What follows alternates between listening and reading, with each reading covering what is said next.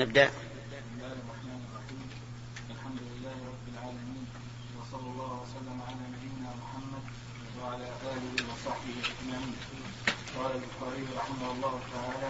كتاب الاشربه وقول الله تعالى انما الخمر والميسر والانصار والازلام رجس من عمل الشيطان فاجتنبوه لعلكم تفلحون بسم الله الرحمن الرحيم. قال المؤلف رحمه الله كتاب الأشربة وسبق لنا أنه قال كتاب الأطعمة. وذكرنا أن الطعام كل ما يؤكل ويشرب. فإذا قيل طعام وشراب صار الطعام لما يؤكل والشراب لما يشرب. وما الفرق بين الأكل والشرب؟ الفرق بينهما أن ما كان يحتاج إلى مضغ يعني علكا فهو ها؟ طعام. يعني فهو من مما يؤكل. وما لا فهو شراب. فاللبن والماء والعسل شراب. وما يعرف بالدخان الآن شراب لكنه حرام. لأنه ليس يمضغ. فهذا هو الفرق بين ما يؤكل وما يشرب. والأصل في الأشربة الأصل فيها الحل. حتى يقوم دليل على التحريم بعموم قوله تعالى أفرأيتم الماء الذي تشربون أأنتم أنزلتموه من المزن أم نحن المنزلون وقوله وأنزلنا من السماء ماء فأسقيناكموه وما أنتم له بخازين وقوله هو الذي خلق لكم ما في الأرض جميعا. فأي شيء يقول الإنسان فيه إنه حرام من الأشربة؟ نقول له هات الدليل. وإلا فهو حلال. نعم. ولا يحل لإنسان أن يقدم على شيء مما يؤكل أو يشرب فيقول إنه حرام إلا بدليل. لقوله تعالى ولا تقولوا لما تصف ألسنتكم الكذب هذا حلال وهذا حرام. لتفتروا على الله الكذب. إن الذين يفترون على الله الكذب لا يفلحون. والذي يقول عن شيء حرام بلا علم كالذي يقول عن شيء إنه واجب بلا علم لا فرق. ثم صدر المؤلف هذا الباب بقوله تعالى إنما الخمر والميسر والأنصاب والأزلام رجس من عمل الشيطان فاجتنبوه لعلكم تفلحون. هنا حصر هذه الأشياء الأربعة بأنها رجس. الخمر وهو ما خامر العقل كما قال عمر رضي الله عنه. وخامره بمعنى غطاه ومنه خمار المرأة لأنه يغطي رأسها. غطاه على وجه اللذة والطرب لا على وجه الغيبوبة فقط.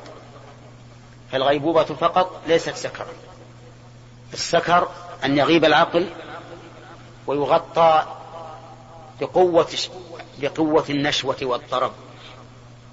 ولهذا يجد السكران يجد أنه في خفة عظيمة كأنما يطير بين السماء والأرض. ويجد أنه في أعلى ما يكون من الأمكنة والمراتب حتى يتصور أنه ملك من الملوك. ولكنه مع ذلك يبول بيده ويغسل وجهه ويقول اللهم اجعلني من التوابين واجعلني من المتطهرين كما ذكر عن بعضهم. نعم.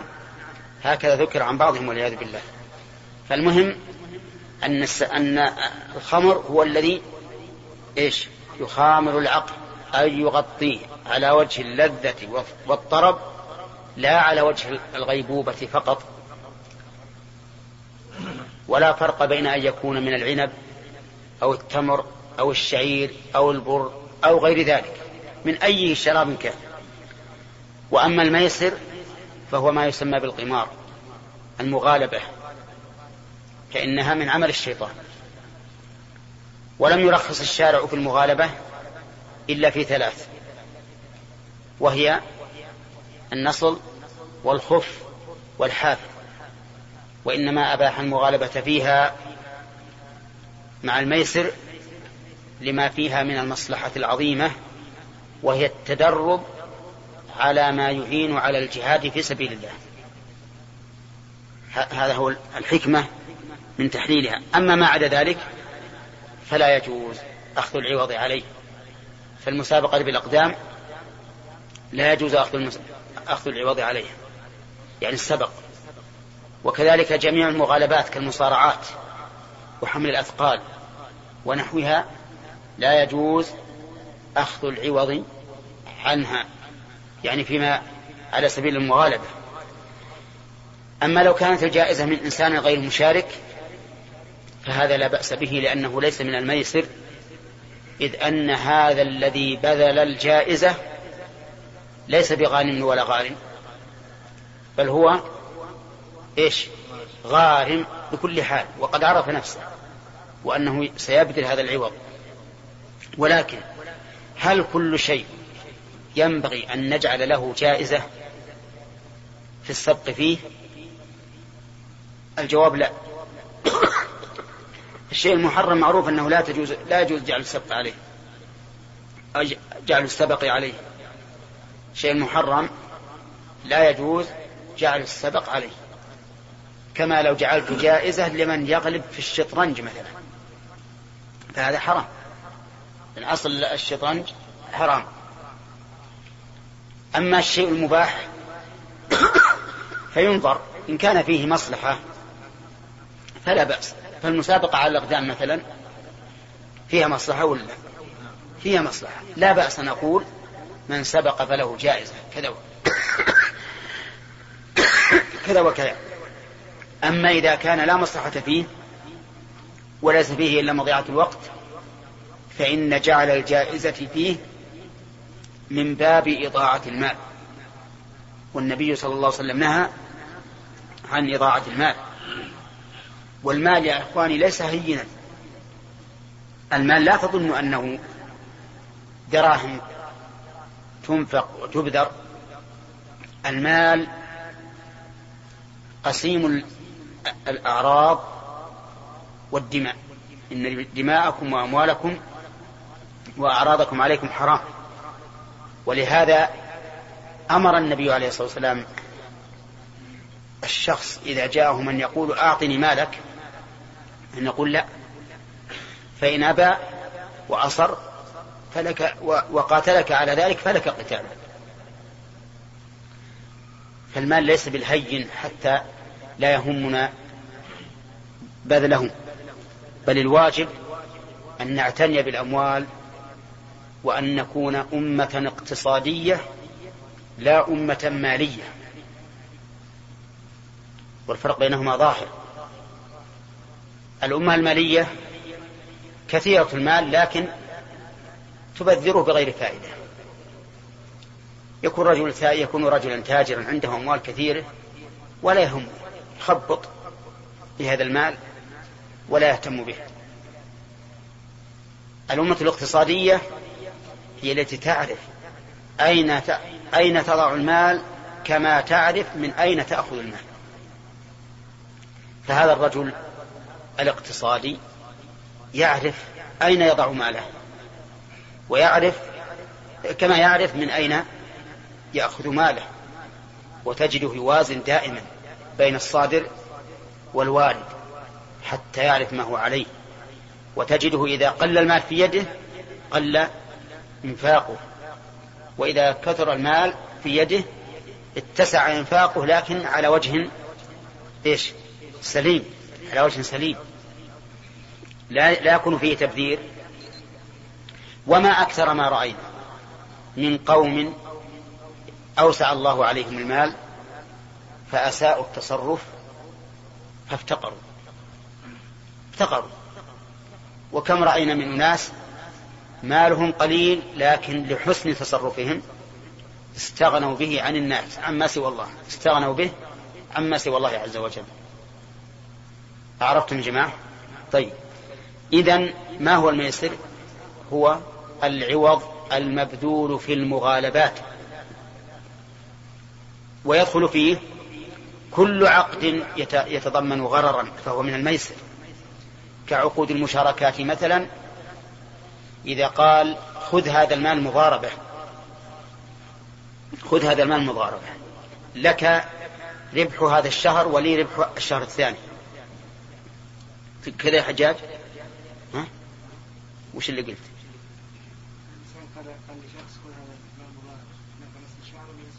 إيه. أنا قلت نصف الشهر ولا هذا الشهر؟ هذا الشهر. نعم هذا الشهر. ولي الشهر الثاني. أو لك ربح هذه البضاعة ولي ربح هذه البضاعة. أو لك نصف الربح مشاعا ولكن لا خسارة علي. يقول صاحب المال. إذا من الخسارة عليه؟ على العامل. هذا حرام لا يجوز. يوجد بعض الناس يعطي شخصا دراهم ويقول خذ هذه الدراهم اتجر بها. فما ربحت فلك نصفه وما خسرت فعليك. هذا حرام لا يجوز. أو يعطيه السيارة يكدها يقول خذ ما زاد عن مئتين في اليوم فهو لك وما نقص فعليك. هذا حرام. ولا يجوز لأنه فيه ضرر. الأنصاب والأزلام الأنصاب ما هم؟ جمع نصب وهي الأصنام التي تعبد من دون الله. والأزلام جمع زلم. وهو ما يجعله أهل الجاهلية مستخارا لهم يتخيرون فيه الأمور فيضعون أقداحا أو شيء أو شيء أو أشياء أخر يضعونها ثم يكتبون عليها. إذا أراد أحد أن يسافر يكتب على بعضها سافر وعلى بعضها لا تسافر. والبعض الثالث ما في شيء ويضعها في كيس أو نحوه ويخلط بينها ثم يطلع. نطلع اللي يقول سافر سافر. نطلع اللي يقول لا سافر ما سافر. نطلع الذي ليس فيه هذا ولا هذا أعاد العملية مرة أخرى. شوف السفه. سفه. هذا أبدل الله عز وجل عباده شيئا خيرا من ذلك وهو صلاة الاستخارة. طيب هذه أربعة. رجس. رجس والرجس هو النجس المستقذر الخبيث. ولكن هل الرجسية هنا حسية أو معنوية؟ الرجسية هنا قطعا معنوية. ولا يمكن أن تكون حسية. لماذا؟ الميسر لا يجعل العوض نجسا ينجس الثوب إذا أصابه. توافقون على هذا؟ طيب. الأنصاب ليست نجسة. حتى لو مسستها ويدك رطبة أو هي رطبة لم تنجس يدك. الأزلام كذلك. الخمر كذلك لو مسست الخمر أو أصاب ثوبك فإنه لا ينجسك لأن لأن النجاسة هنا نجاسة معنوية نجاسة معنوية. دليل ذلك قال من عمل الشيطان. والعمل ليس نجسا نجاسة حسية بل نجاسته معنوية. فيقال هذا عمل خبيث وهذا عمل طيب. طيب إذن لا يؤخذ من هذه الآية نجاسة الخمر نجاسة حسية. ومن أخذ من هذه الآية نجاسة الخمر نجاسة حسية فقد أبعد النجعة. لأنه كيف تكون كلمة رجس خبرا عن أربعة أشياء ثم توزع فتقال هي لهذا كذا ولهذا كذا؟ هذا لا يمكن ولا يستطيع في كلام الله عز وجل. اللهم إلا لو يكون هناك دليل آخر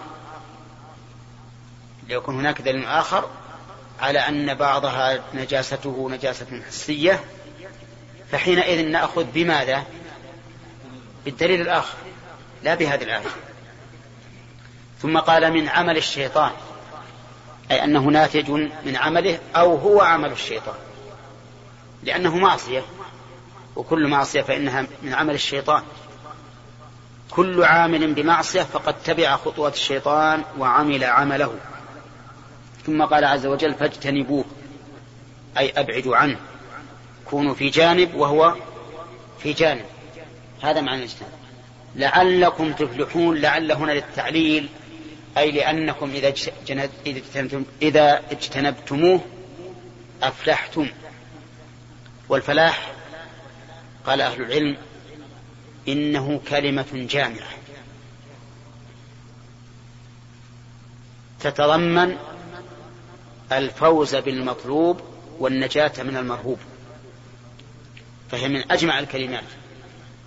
الفوز بالمطلوب بعد؟ والنجاة من المرهوب. ففيها اندفاع المكاره وحصول المطالب. طيب في هذه الآية شيء من الشراب بين الله أنه حرام. وما هو؟ الخمر. ولولا هذا لكان الخمر حلالا لأنه قبل أن يحرموها حلال. حلال امتن الله به على عباده. فقال ومن ثمرات النخيل تتخذون منه سكر والأنعاب ومن ثمرات النخيل والأعناب تتخذون منه سكرا ورزقا حسنا. ثم بعد ذلك كما يعرف أكثركم تدرج تحريم الخمر شيئا فشيئا حتى استقر التحريم النهائي نعم حدثنا عبد الله بن يوسف قال أخبرنا مالك عن نافع عن عبد الله بن عمر رضي الله عنهما أن رسول الله صلى الله عليه وسلم قال من شرب الخمر في الدنيا ثم لم يتب منها حرمها في الآخرة. أعوذ بالله. حدثنا أبو هذا وعيد عظيم على من شرب الخمر في الدنيا. إذا لم يتب منها فإن تاب تاب الله عليه. مهما أكثر من شربها. إذا تاب تاب الله عليه. والتوبة لا تكون توبة حقيقية إلا باجتماع خمسة شروط. عدها لنا. نعم. أن لا يعود أو يعزم أن لا يعود. أو أن لا يعود. إيه؟ أو أن لا يعود. أن لا يعود. هل تعرف فرقا بين العبارتين؟ يعزم أن لا يعود أو أن لا يعود.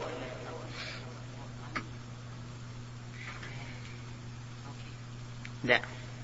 فهد؟ لا ما هو بيجوز أن يتوب. يجوز أن يتوب على كل حال. ها؟ ولا له أن يتوب. ها؟ ها؟ لو قلنا يشترط أن لا يعود لكان إذا عاد بطلت توبته. الأولى إذا قلنا العزم أن لا يعود لكان إذا عاد لم تبطل توبته الأولى. لكن نحتاج إلى توبة جديدة للذنب الجديد. واضح؟ طيب. في بعض يحتاج شرطان. بقي شرطان آخران. لا ذكرتها. ها؟ نعم. أي أنت؟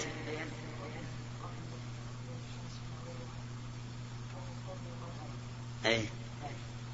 أن تكون في الوقت المقبول في وقت تقبل فيه. نعم. لا.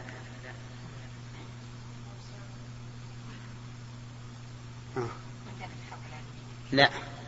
لا. نعم. أن تكون خالصة لله عز وجل. تمام. طيب فإذا تاب الإنسان من شرب الخمر بالشروط التي ذكرنا الإخلاص والندم والإقلاع والعزم لا يعود وأن تكون قبل قبل فوات الأوان فإن هذا يكون كمن لم يشرب. كمن لم يشرب. بل يبدل الله سيئاتهم حسنات. وقول حرمها في الآخرة اختلف العلماء رحمهم الله في هذا. هل المعنى أنه لا يدخل الجنة؟ أو المعنى أنه لا يشرب الخمر وإن دخل الجنة؟ نعم. وعلى, وعلى الأمرين جميعا ففيه وعيد. ففيه وعيد. أما الذين قالوا إن المراد لا يدخل الجنة قالوا لأنه إذا دخل الجنة فإن فيها ما تشتهيه الأنفس. وهو إن اشتهاه ولم يحصل له اختل, اختل ما وعد الله به. وإن لم يشتهه لم يكن منعه منه عقوبة. لأن اللي ما تشتهيه يمكن منعك منه إكرام. إكرام. ولهذا إذا لزم عليك الواحد بفنجال شاهي وأنت ما ترغبه وش تعتبر هذا؟ تعتبرها إهانة. تعتبرها إهانة. نعم؟ عرفت ما أخذ هذا؟ يقولون إنه ليس المعنى أنه يدخل الجنة ولا يشرب. لأنه إن دخل الجنة فقد قال الله تعالى فيها ما تشتهيه الأنفس. وقال فيها أنهار من ماء غير آسن وأنهار من لبن لم تغير طعمه وأنهار من خمر. فإن, فإن حرمه لم لم يصدق هذا الوعد. وإن شرب وإن وإن منع أو إيش؟ إن منع شهوته لم يكن في منعه إياه إيش؟ عقوبة وأما الذين قالوا إنه لا, لا أن المراد لا يدخل الجنة فقالوا لأن هذا كغيره من النصوص الوعيدية أن شرب الخمر سبب لمنع دخول الجنة لكن قد يعفو الله عن الإنسان قد يعفو عنه ولا يعاقبه لقوله تعالى إن الله لا يغفر أن يشرك به ويغفر ما دون ذلك لمن يشاء. وأيا كان المعنى المعنى هذا أو هذا ففيه تحذير تحذير شديد من شرب الخمر. نعم.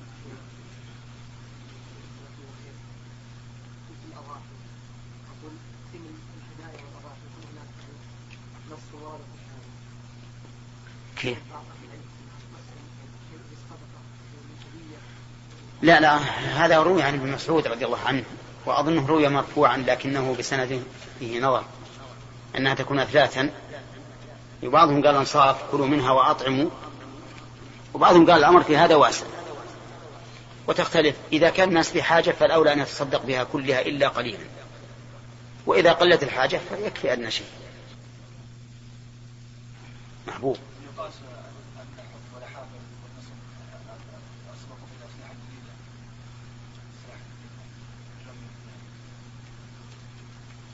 وش تقولون؟ يقولون هل يقاس على النصر والحافر آلات الحرب الجديدة؟ الجواب نعم. يقاس وهو قياس تام. فلو تسابق اثنان على اطلاق الصواريخ مثلا صح بعوض أو على ركوب الطائرات الخاصة بالحرب الطائرات الحربية فهي كالحافر هذا لا شك إنه قياس واضح. جلي. نعم. العلمية؟ كل شيء قصد. ها؟ ها؟ إي. الصحيح أنها تقاس. المسابقة في المسائل العلمية الشرعية. الصحيح أنها تقاس على هذه الثلاثة. لأن الدين إنما قام بالعلم والسلاح. والجهاد بالعلم جهاد بنص القرآن. يا أيها النبي جاهد الكفار والمنافقين. بماذا يجاهد المنافقين؟ بالعلم والبيان لأنه ما يمكن يقاتلون بالسلاح. إذ أن الرسول عليه الصلاة والسلام قال لا تحدث الناس أن محمدا يقتل أصحابه. وامتنع من قتالهم. فلم يبقى إلا جهاد إلا جهاد العلم. ثم إن الكفار لا يجاهدون بالسلاح إلا بعد الدعوة وإبلاغهم ولا إبلاغ ولا دعوة إلا بعلم. فالعلم سابق للجهاد وفي الجهاد ولاحق للجهاد. سابق ولاحق ومقارن. أليس كذلك؟ سابق ولاحق بعد أن تضع الحرب أوزارها لا بد من علم أن نعرف كيف نفعل بالغنيمة كيف نفعل بالأسرى وما أشبه ذلك. وكذلك أيضا العلم مقارن ومصاحب للجهاد فلا يمكن يتصرف المجاهدون إلا على على مقتضى الشريعة. فالعلم في الحقيقة هو الذي يدعم السلاح. وعلى هذا فالقول الراجح في هذه المسألة أن المسائل العلمية الشرعية تقاس قياسا واضحا على النصل والخف والحافر. ويدل لهذا أيضا ما جرى لأبي بكر والمشركين من المراهنة.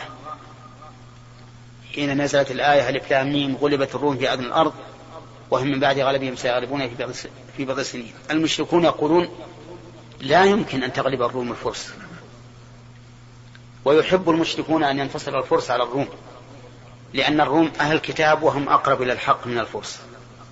والفرس مشركون عبدة نار فالمشركون يحبون أن ينتصر من على شاكلته الفرس. ولا يحبون أن ينتصر الروم لأنهم أهل كتاب. وهم أقرب إلى الإجابة من المشركين. ولهذا حصل من من هرقل ما حصل لولا أنه ظن بملكه. فراهنهم أبو بكر وجعل ثلاث سنوات. فقال النبي عليه الصلاة والسلام زد في, الأد... في الأجل وزد في, في الرهان أو كما قال عليه الصلاة والسلام. فزادهم إلى عشر سنين والرهان مئة بعير. الرهان مئة بعير لأن هذه مسائل علمية. ولكن ما تقولون لو كان المقصود مجرد المغالبة. لا الوصول إلى معرفة حكم الشريعة في هذا الأمر. هل ندخله في الجهاد في سبيل الله ونقول بجواز العوض تنشيطا للناس وكل على نيته؟ أو نقول إذا كانت هذه النية فهذا لا يجوز لأن الإنسان لا يريد في هذه الحال إلا أن ينتصر ها؟ لنفسه. ما يهمه أن يكون أصاب الصواب أو خالف الصواب. إن نظرنا إلى العلة والحكمة في جواز الرهان قلنا لا بد أن يكون المراد بيان الحق وظهور الحق. لا أن أغلبك أو تغلبني. وإن نظرنا إلى عموم التشجيع والإغراء في طلب العلم قلنا قلنا بالعموم لأنه وإن ساءت نية أحدهم ففي هذه المغالبة فضل. وما هم؟ إظهار الحق وبيان الحق. لأن كل واحد سوف يذهب يطالع الكتب ويراجع التفسير كتب السنة حتى يكون له إيش؟ الغلبة والآخر بالعكس يطالع أيضا ليكون له الغلبة. ففيه مصلحة عامة وهذا يقتضي أن نقول إنها حلال وإن كان القصد من ذلك مجرد إيش؟ المغالبة والانتصار. نعم حدثنا ابو اليمان قال اخبرنا شعيب عن الزهري قال اخبرني سعيد بن المسيب انه سمع انه سمع ابا هريرة رضي الله عنه أن رسول الله صلى الله عليه وسلم أتي ليلة اسم بالياء بقدحين من خمر ولبن.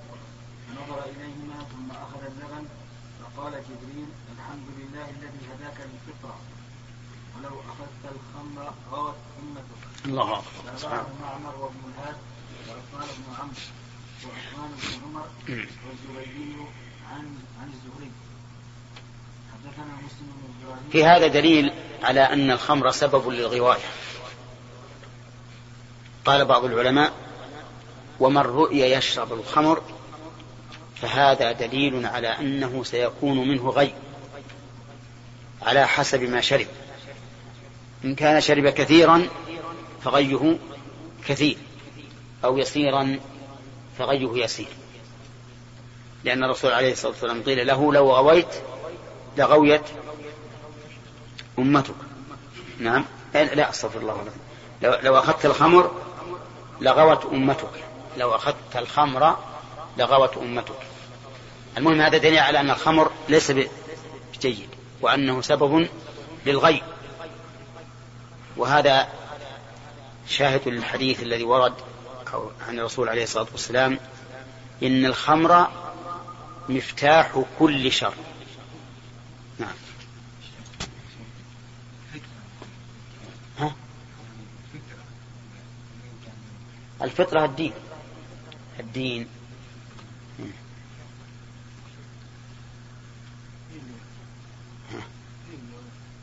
بيت المقدس. نعم. محمد.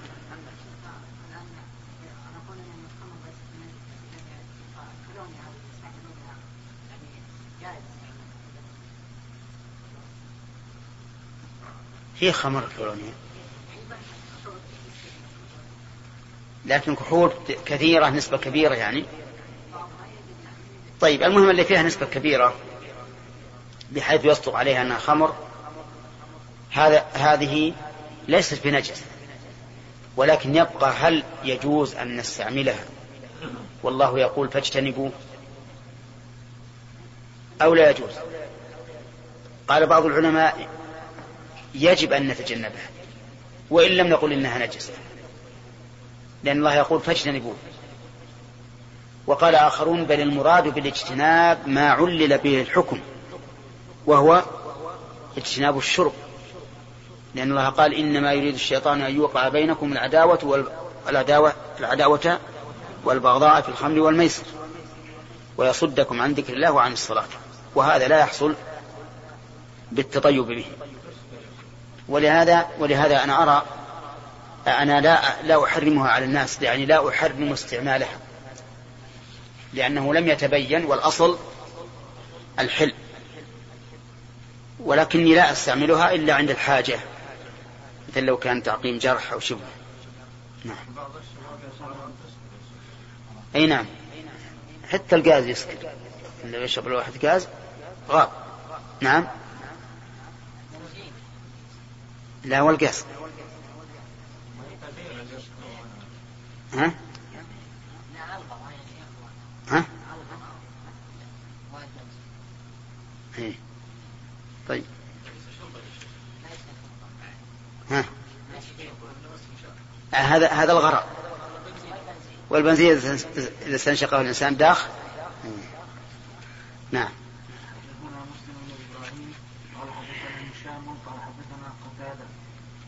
رضي الله عنه قال سمعت من رسول الله صلى الله عليه وسلم حديثا لا يحدثكم به غيري قال من اشراط الساعة ان يظهر الجهل ويقل العلم ويظهر الزنا وتشرب الخمر ويقل الرجال وتكثر النساء حتى يكون لخمسين امرأة قيمهن رجل واحد.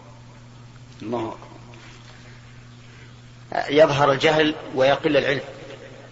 يظهر الجهل يعني يفشو ويكثر سواء بقسمين. يظهر الجهل بقسمين البسيط والمركب. فالبسيط عدم العلم. والمركب عدم العلم وعدم العلم بعدم العلم. هذا المركب. ولهذا سميناه مركب. عدم العلم والثاني وعدم العلم بعدم العلم. يعني يكون إنسان ما يعلم لكن ما أدري أنه ما يعلم. فتجده يتكلم بما يظنه علما وهو, وهو وهم. وبما يظن أنه براهين وهي شبهات. ليست براهين. إذن الجهل يظهر بقسمين. البسيط والمركب. الثاني يقل العلم. هذا المقابل يقل العلم بماذا؟ جاءت أحاديث أخرى تبين أن المراد بقلة العلم موت العلماء. حتى إذا لم يبق إلا رؤساء. قلالا أفتوا بغير, أفتوا بغير علم فضلوا وأضلوا والعياذ بالله. ويظهر الزنا يعني يفشو ويكثر. نسأل الله يحمينا وإياكم ويجنب بلادنا وبلاد المسلمين هذا الخلق الخبيث. يظهر الزنا لكثرة أسبابه ومن أسبابه التبرج والاختلاط. التبرج بالزينة بلبس الثياب الجميلة أو بكشف الأعضاء الفاتنة كالوجه. وبالاختلاط. ولهذا ذكر شيخ ابن القيم في طرق الحكمية أن الزنا سبب لكثرة الموت والطواعين. وصدق رحمه الله. الآن ظهر مرض يسمونه الإيدز. ما له علاج؟ وقرر الأطباء زعماؤهم أن سببه الزنا المخالطة الجنسية غير الشرعية. وهذا يشهد لما قاله رحمه الله بأن تكثر الطواعين والأمراض والموت.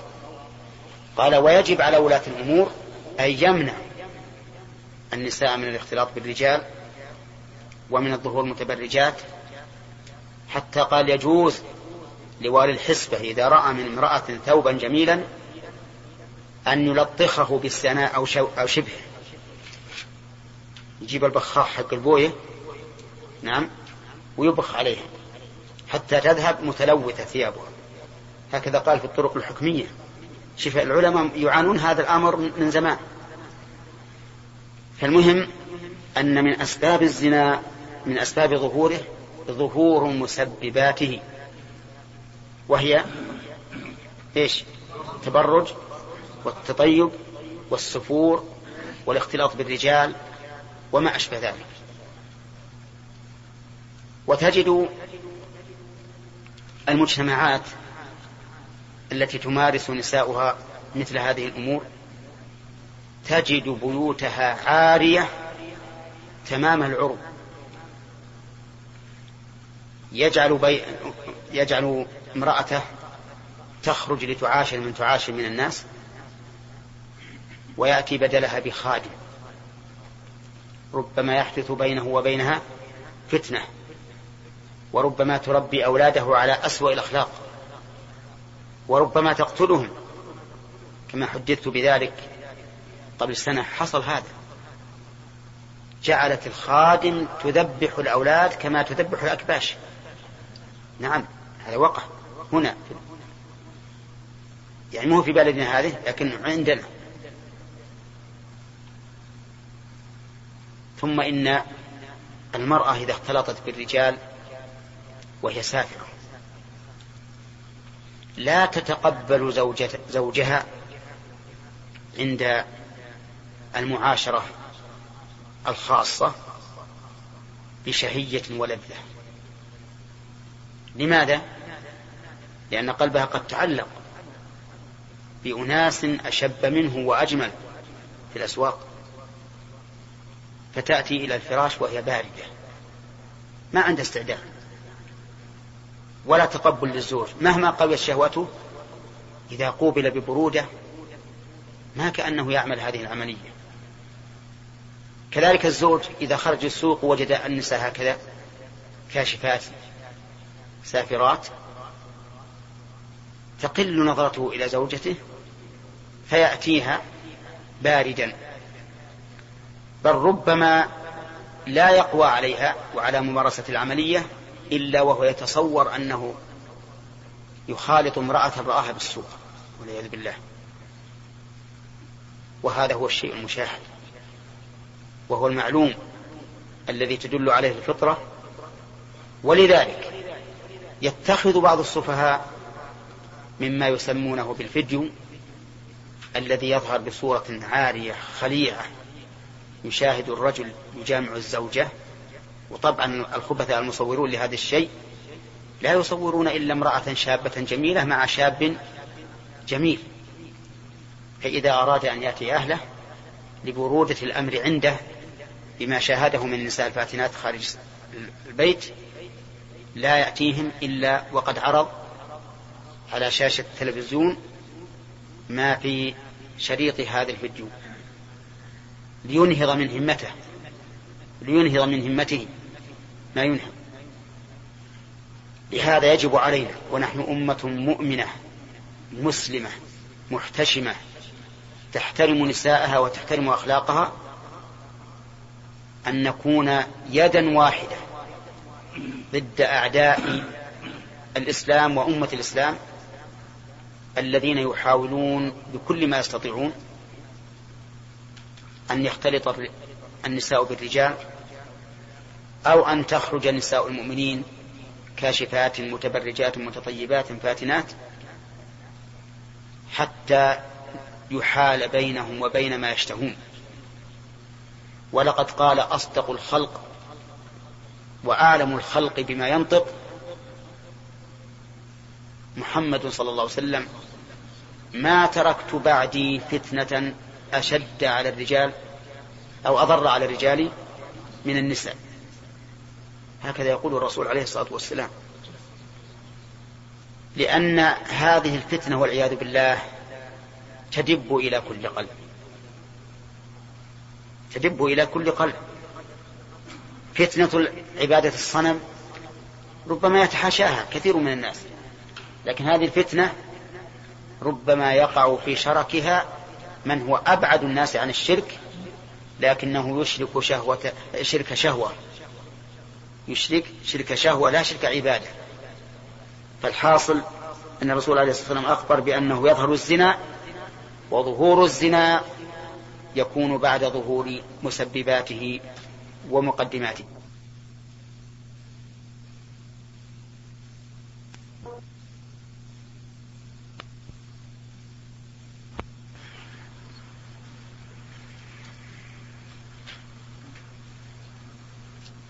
قال وتشرب الخمر. ولم يقل ويظهر شرب الخمر. كأن مجرد شرب الخمر مقابل لظهور الزنا. لأن شرب الخمر لا يقدم عليه عاقل أبدا. لكن الزنا شهوة متحركة في النفس ربما يقدم عليه كثير من الناس. ويحتمل أن يقال ويشرب الخمر أي أنه يكون كالشراب كشراب الماء. فيكون فيه إشارة إلى إيش؟ إلى كثرته إلى كثرته حتى يكون كالشراب المعتاد. كما يشرب الماء يشرب الخمر. نعم. ويقول وهذا هو الشاهد من الحديث. قال ويقل الرجال ويكثر النساء. يقل الرجال ويكثر النساء. يقول كيف هذا؟ هل معناه أن المرأة تنجب عشرة من الرجال وواحدة من النساء؟ ها؟ بالعكس. تنجب عشر من النساء وواحد من الرجال؟ نعم. يحتمل. يحتمل هذا. لكنه غير مراد هذا الاحتمال. لأنه جاءت حديث تدل على أن المراد به القتل. كما قال الرسول في حديث آخر يكثر الهرج يعني القتل. والقتل إنما يستحر بمن؟ بالرجال. لأنهم هم أهل القتال. نعم. فيكون المعنى أنها تكثر الحروب والفتن حتى يقتل الرجال وتبقى النساء بلا رجال. يكون المعدل لكل رجل كم؟ خمسون امرأة. لكل رجل خمسون امرأة. الله أكبر. طيب.